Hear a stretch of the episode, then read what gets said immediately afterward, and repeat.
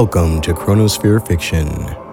This is your Chronosphere pilot and lead producer at Fishbonia's sound design, Daniel French.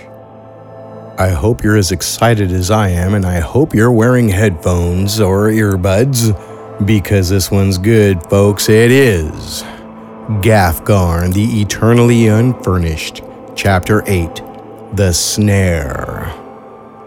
Let's just go in.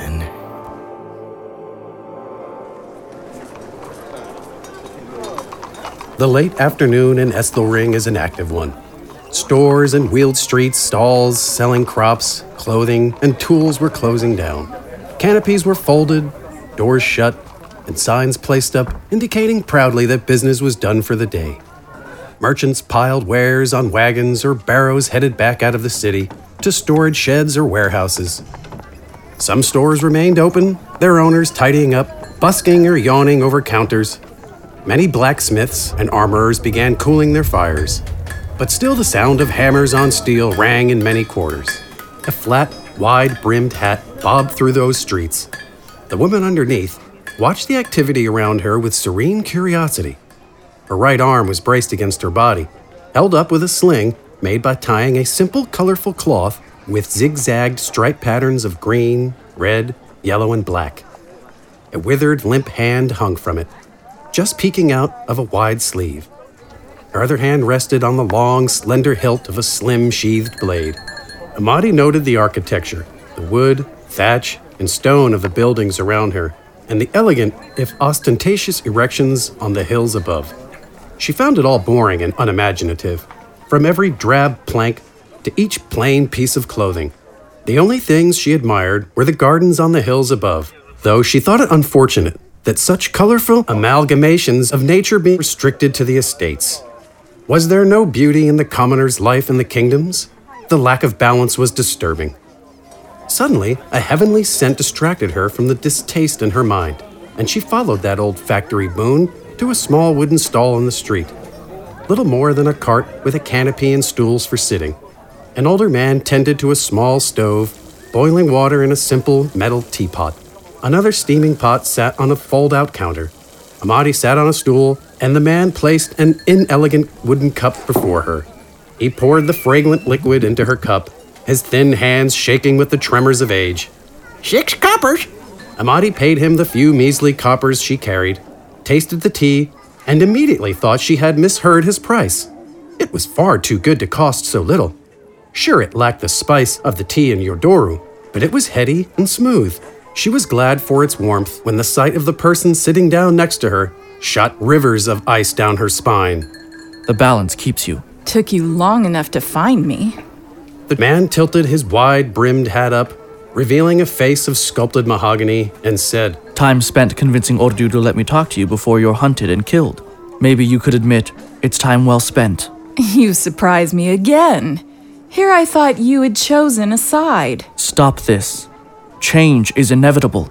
Even the mightiest of stones warp in the rivers of time. Ordu leads the Benai Fandwa on a new path, a righteous one. You know it as truth. In your heart, I know you do. My heart knows only one truth. We tend to peace, protect our people, and lay siege to corruption and evil where it roots in Yodoru.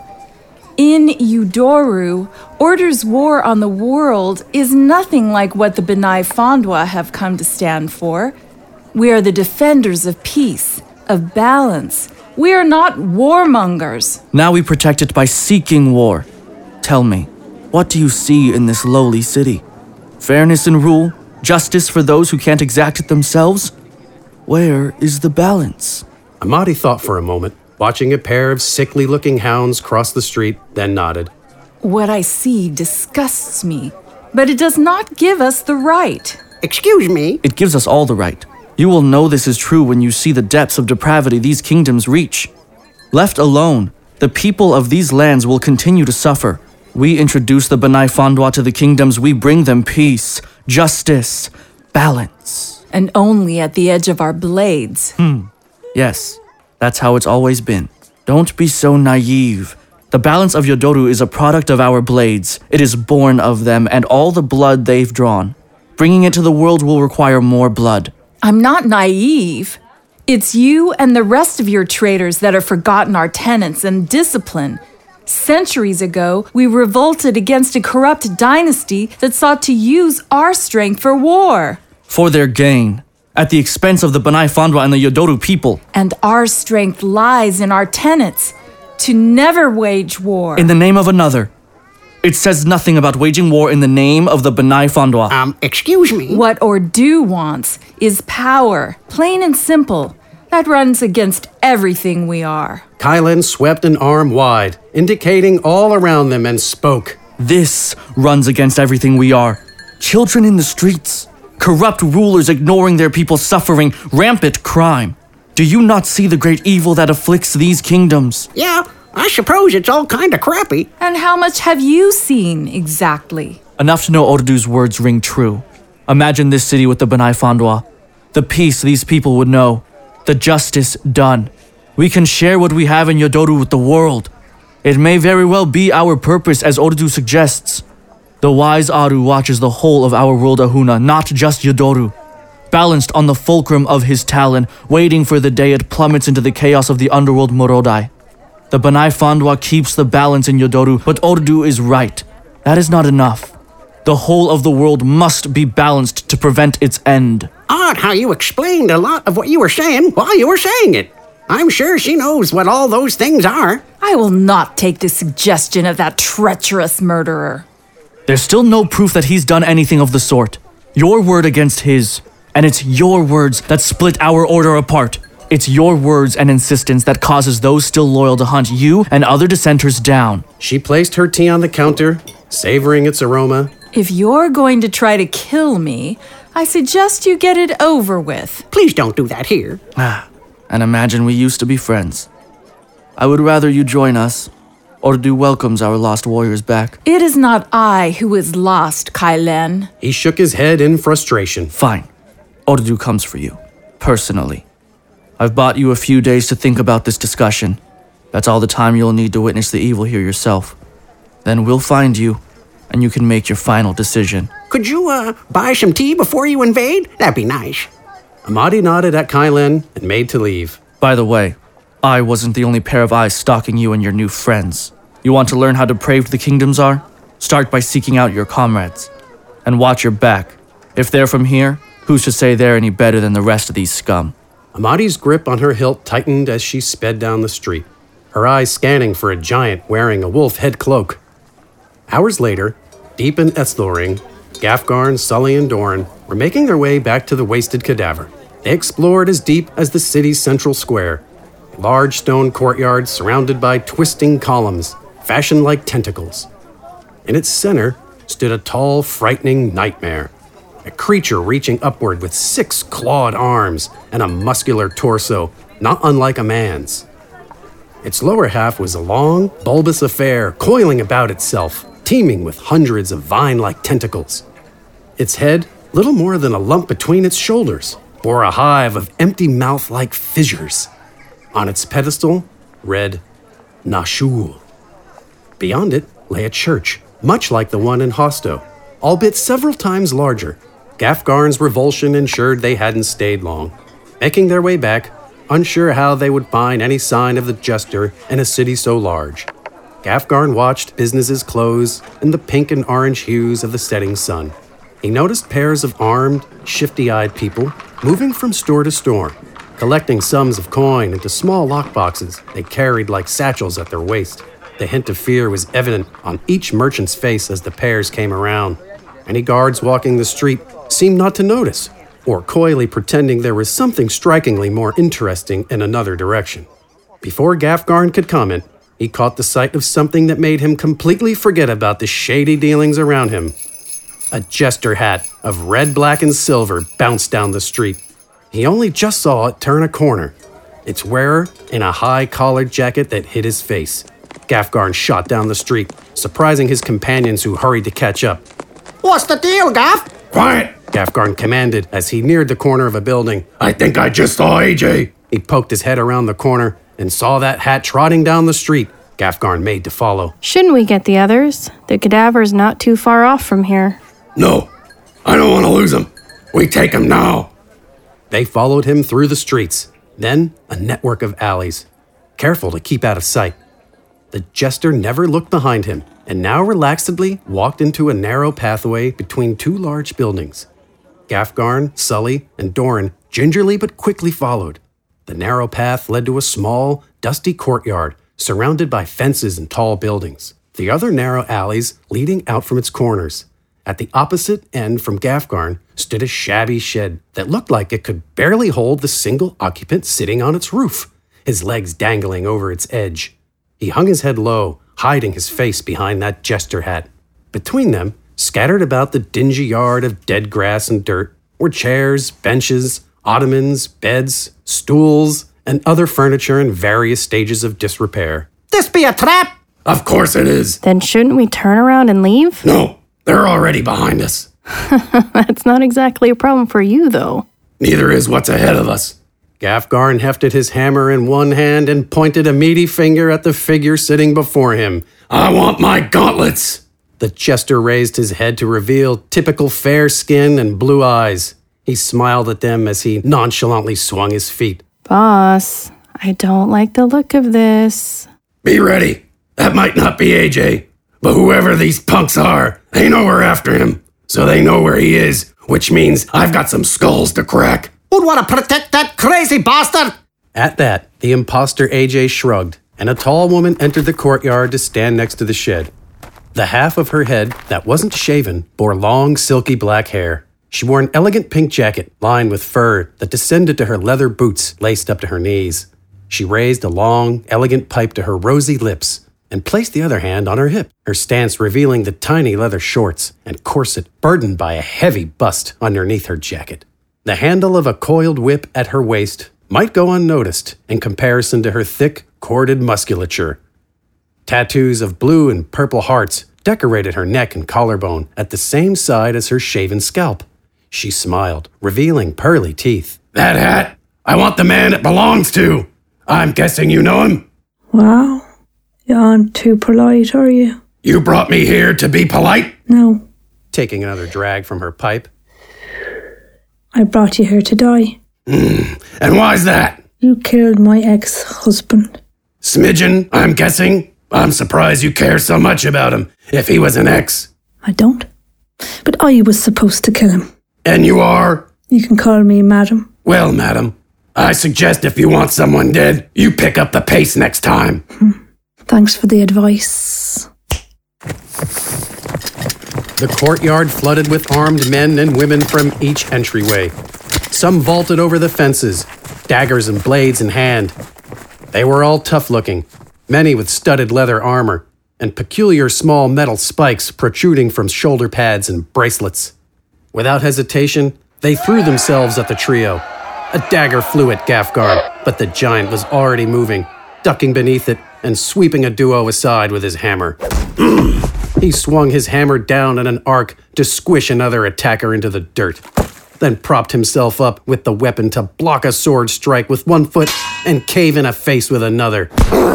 Back on his feet, he blocked and dodged several attacks, pedaling backward until he lost his footing and his rump fell into a seat of a heavy looking chair. Sully, back to back! Sully and Doran again found themselves back to back, fending off a handful of killers. Sully, over here! Most of the gang around them focused their efforts towards Gafgarn. Those harassing Sully and Doran, applying enough pressure to keep them busy. They just keep coming! On the defense, they found they were unable to move until a large chair skidded along the ground, knocking two belligerents to the floor. Sully, Sully and Doran cut through the opening and made it to Gafgarn, who was sitting on the ground, hoisting his hammer into a chin. Gafgarn hoisted himself up into a flying kick to his hmm. gut, which sent him bowling into a bench. As he tripped backwards over it, he was launched sliding on the ground just as a hatchet chopped down into the bench. As he slid, he awkwardly swung his hammer, taking out ankles and shins. Then he used the momentum to roll over his head onto his feet and rose swinging. Sully and Doran kept enemies at bay in Gafgarn's destructive wake. Sully, over here! Towering over the heads of the gang around him, Gafgarn could already see the crowded courtyard growing more sparse. The attackers became more hesitant and careful in approaching the behemoth. Still, he found himself surrounded. Behind him, a woman swung a chair, which shot out of her hands into another attacker looking to cleave Gafgarn's arm from his shoulder. Gafgarn turned and kicked out, knocking the woman into several behind her. He used the opening to charge through them, then leapt up onto a filthy couch as the gang pressed behind. It threw him up into the air as a throwing axe grazed the bottom of his boots, throwing sparks. Flying over where he had just come, he used his hammer to cull the group below, knocking them into a pile. He landed on his feet by Sully and Doran, who were looking dumbfounded and feeling useless. As Gafgarn raised his hammer above the groaning pile of assailants, the crack of a whip shuddered through the courtyard. What gives? The mighty hammer was stuck over Gafgarn's head. Madame's whip wrapped around its head like a dead leathery vine. Her pink jacket in the hands of the jester hatted impostor. She stood pulling the whip with both hands, smiling with naked arms bulging. Sully and Doran took up positions behind him, their blades flashing in the fading light as they began trading blows once more. A fresh assault began, causing Sully and Doran to struggle. Some attackers made their way around the defense, flanking Gafgarn from the side. You two, hold your He ground. was quick to react, Look at this, Sully. charging to the left while tugging on his hammer, slamming into a surprised gangster with his shoulder. Oh. Madame began sliding towards Gafgarn, losing her footing.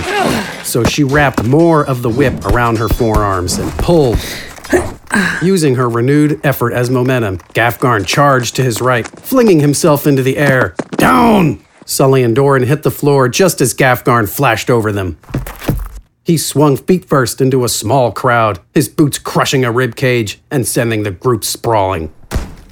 Strike! Now on his belly, Madame was dragging him towards her until he got his legs ahead of him and began pulling back.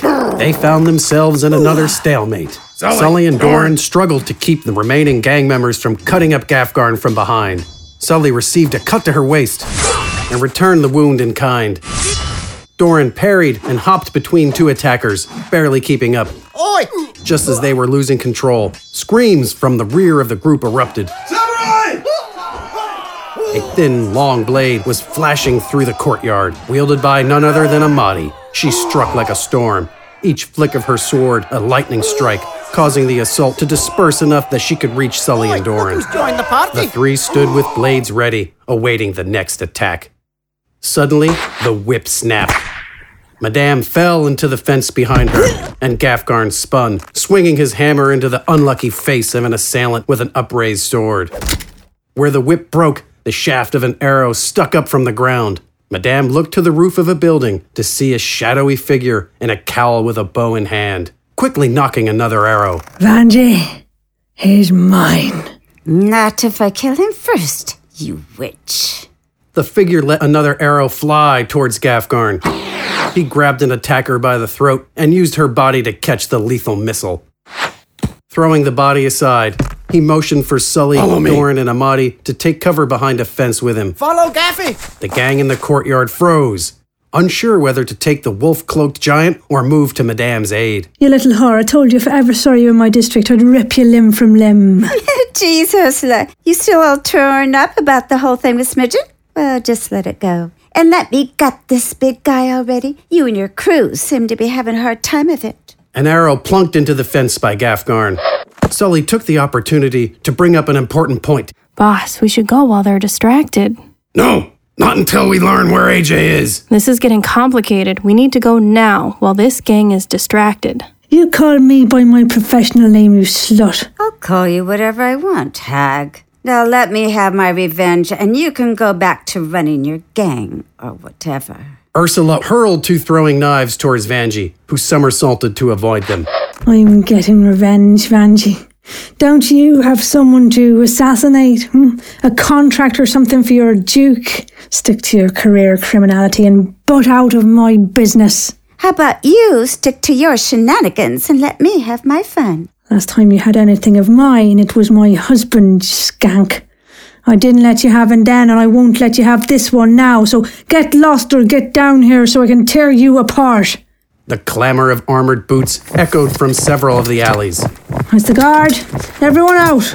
I'm gonna have that captain's head. We paid him off this week. Men in steel armor burst into the courtyard, brandishing swords and shackles. Some of the surviving gang were quickly apprehended, though most of the able bodied type were quick to escape. Ursula and the jester had disappeared, as well as the woman on the roof. Gafgarn, Sully, Doran, and Amadi were left to be surrounded. Drop your weapons or be killed. Gafgarn gripped his hammer tightly, thinking he could break through the line and give chase after Ursula. Gafgarn looked to Amadi, who sheathed her blade. I will not harm those charged to protect the innocent. Sully placed a hand on Gafgarn's arm and shook her head. He knew full well he couldn't afford to start a war with the city itself. He dropped his mallet, and the guards closed in with their shackles. You're popular with the ladies, eh, Gaff? Shut up. The guards hustled their prisoners into a nearby station meant for temporary holding, into dark jail cells of iron bars. Does this mean we're engaged? There were no windows. The only light, a flickering, dim torch on the wall just down the hall. Gafgarn, Sully, Doran, and Amadi were brought to a cell together. A bench lined the rear wall of stone, and a bucket crusted with the detritus of the previous tenant lay on its side in a corner. The guards violently shoved Doran and Sully in. Oi, I thought they'd take me out to dinner first. Then, ever more cautiously, coaxed Gafgarn in at the end of the impolite points of their blades and spears. he begrudgingly obeyed, the scars on his face practically baring their own teeth at the sentinels. The heavy gate slammed and locked behind him. The guards left. The incredible dust of the space did nothing for Gafgarn's mood. Sully stood looking grim while Doran poked a foot at the filthy, acrid bucket. What are we gonna do now, boss? We aren't getting out of here. Not much I can do about stone and iron. Gaff, why not use the bench here? They'll launch you at the gate. If I had my hammer, maybe. No good busting that down if my body is broken afterward. What if you hit the door with your boots? They're pretty tough. They might do something, if you don't break your legs. Fine. Better than waiting for the headsman. Through a series of pitiful attempts, the three found that they would not, in fact, be busting any iron gate down. First, Gafgarn tried launching himself from the bench by sitting on it. He slipped off in different directions or flipped off of it onto the floor. then he tried running, using what little space they had to pick up speed and jumping on it. This resulted in launching him into the wall or the ceiling at odd angles. Finally, Doran and Sully tried using their strength and weight to push Gafgarn down onto the bench before releasing him.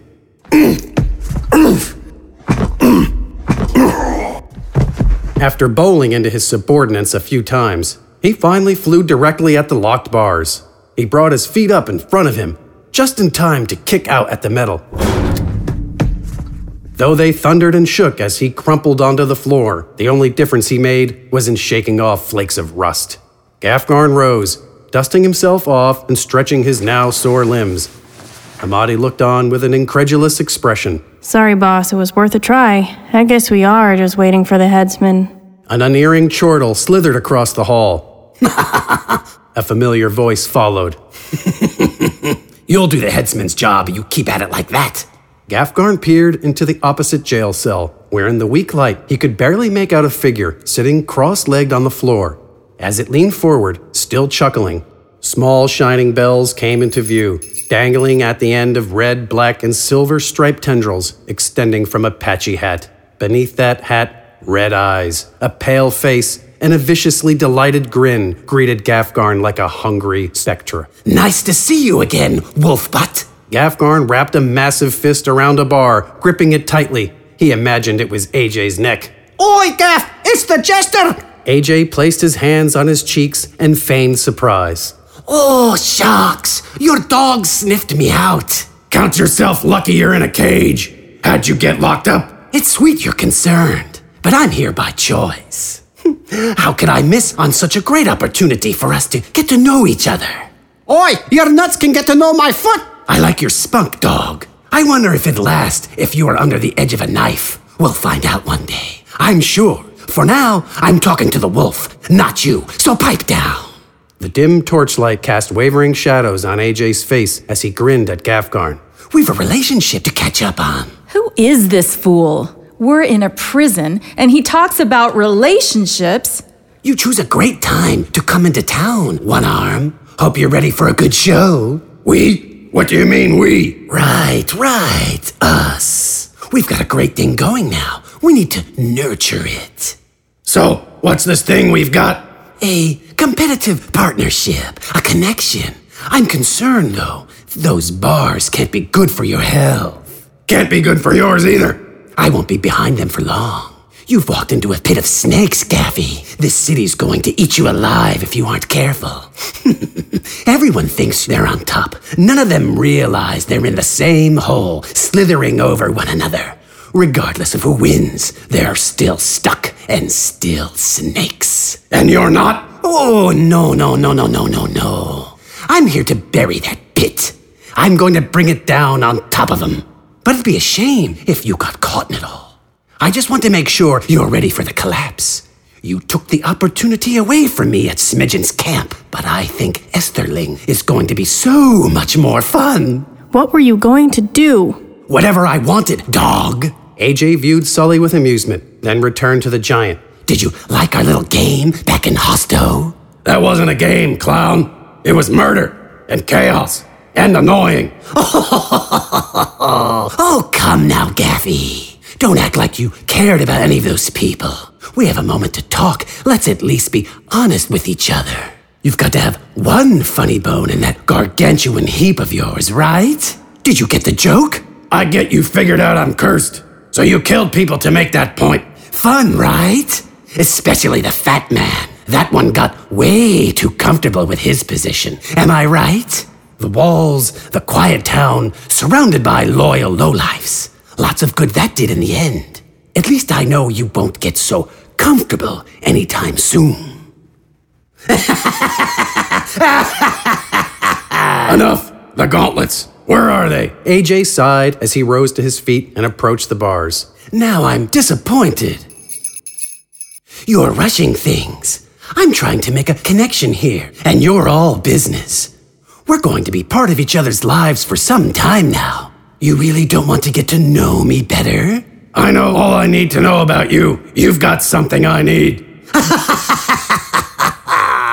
and you have no idea why you need them. And you know? Well, more than you. I know those shiny shoes of yours are something the kingdoms haven't had a whiff of in centuries, maybe millennia. Now that's interesting, fascinating. Your mustachioed friend might say something like this comes along, something that changes all the rules. Now that's something I've just got to be a part of. What are they then? I said we should be honest. Doesn't mean I'm going to bare all. Gotta tease you a bit. Besides, I haven't quite figured it out yet. But I know you need the gauntlets. And before you ask, they're with the girl. Say, what did the professor tell you about little sis? That you kidnapped her. I'll help him save her. He helps you get back to sitting on chairs. Really? That's it? Well, little Blondie's got so much more going on than all that. Maybe you should ask the good doctor. After all, Wither's a fast friend, right? Someone who considers you an ally rather than a research subject. Or are you all just a means to an end for each other? I don't care, as long as they help me wring your neck. Suit yourself, Wolf Butt. It amounts to the same thing for me. We're going to have a ton of fun. now that we've gotten started, we're going to burn down this city together. I'm not helping you do anything. I'm not asking, Gaffy. Fire's already started, and this city's kindling. Don't worry, though. You'll get your gauntlets after you've played along. And that's just the beginning. You and I are going to play the greatest game in the history of the kingdoms. If I'm right, maybe the greatest the world's ever known. Light footsteps echoed from the hall. Suddenly, a cloaked figure emerged around the corner and shot for AJ's cell. In a moment, it unlocked the door, then moved down the line, opening the others that contained any of Ursula's gangsters. They all crept back into the dark hall, some giving AJ funny looks as he watched.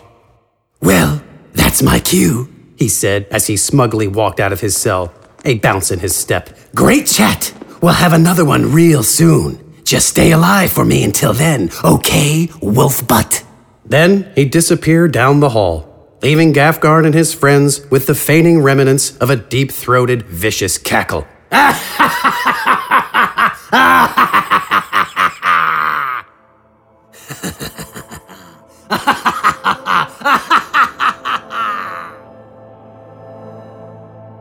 Your narrator, Gafgarn, Doran, the albino jester, and the old man at the tea shop were played by Mike Bethel.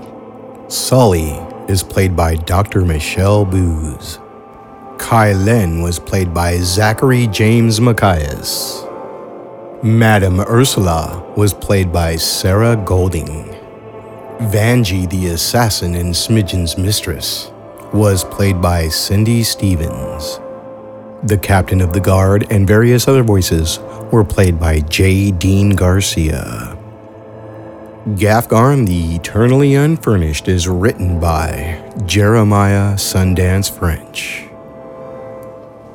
Well, I hope you enjoyed this ride on the Chronosphere. Be safe out there and keep your cosmos clean.